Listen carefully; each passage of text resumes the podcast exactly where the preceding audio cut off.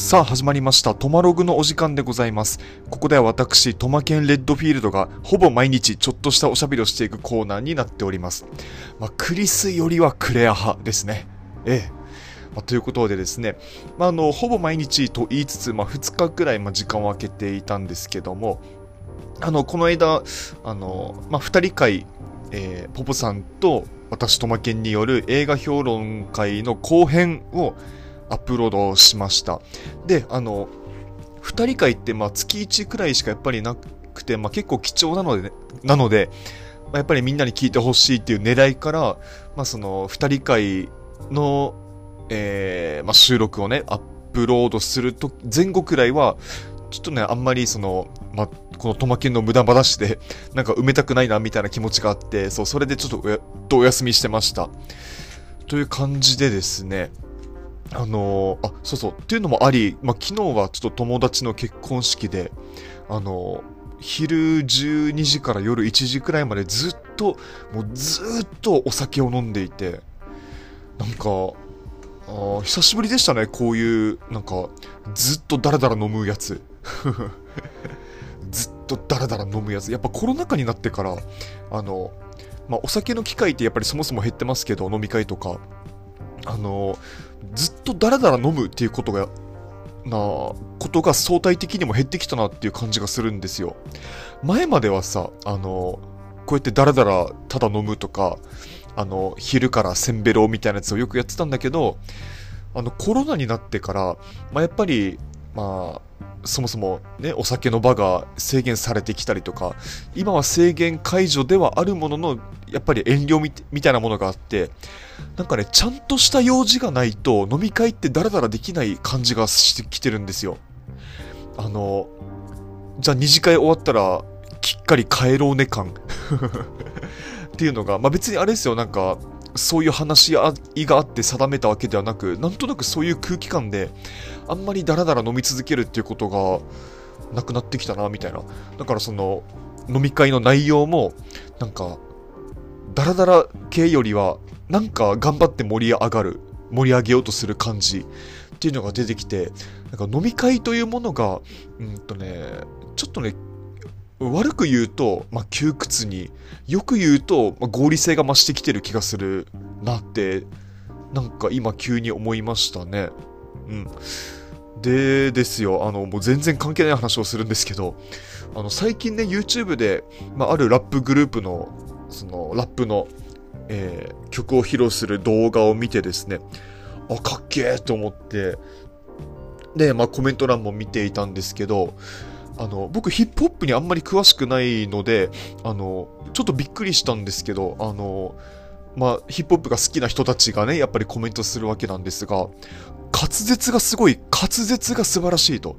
滑舌すげえというコメントで溢れ返ってたんですよ。あのね、曲を聴くときに僕滑舌がすごいかどうかって気にしたこと一回もなくて、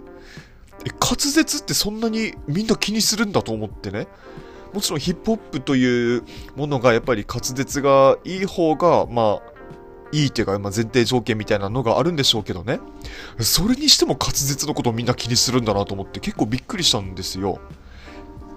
ね、やっぱりでも滑舌って本当大事ですよね。僕もこうやって音声配信を、まあ、してる立してる立場ですから、してる分際でね、今みたいに噛んだりとか まあこうやって声が低いとかね、まあ、昔僕眠い声してるねって言われたことがあって、すごいショックを受けたことがあるんですけど、まあ、音声配信に僕向いてないと思うんですよ、結局。でも、まあ、滑舌はやっぱり良くなりたいとは思ってはいるわけなんですよね。あんまりそういう努力はしてないですけど。で、あの、僕、友達にあの、アナウンサーがいて、テレビ、テレビアナウンサーがいて、で、あの、まあ、最近ね、そいつがなんか、うーん、なんだろう、その、ブログをやってるのを最近知ったんですよ。まあその、アナウンサー向けというか、まあ、なんていうの、外向けのブログというか まああるじゃないですか、そのタレントとか芸能人とかってそういうのがね。まあ、素、素の、そいつではないけど、外向けのブログみたいな。で、そこのブログの記事で、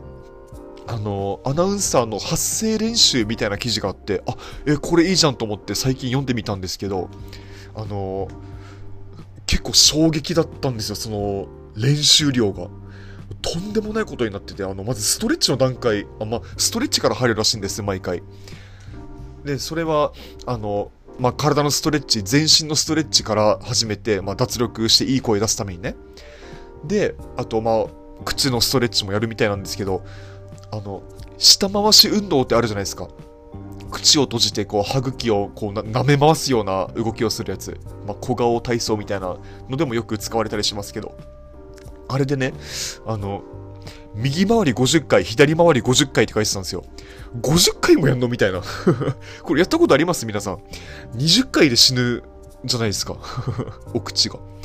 毎日50回やってる。いや、計100回か。やってるっつってて、えー、マジかっていう衝撃。で、その後に、なんか呼吸の、その、トレーニングというか、あの、ドリルみたいなやつを、なんか150回 やるって書いてあって、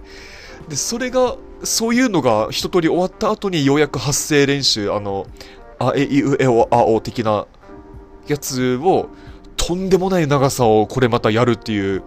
記事があって、いや、やっぱ滑舌いい人、まあ特にアナウンサーとかね、そういう、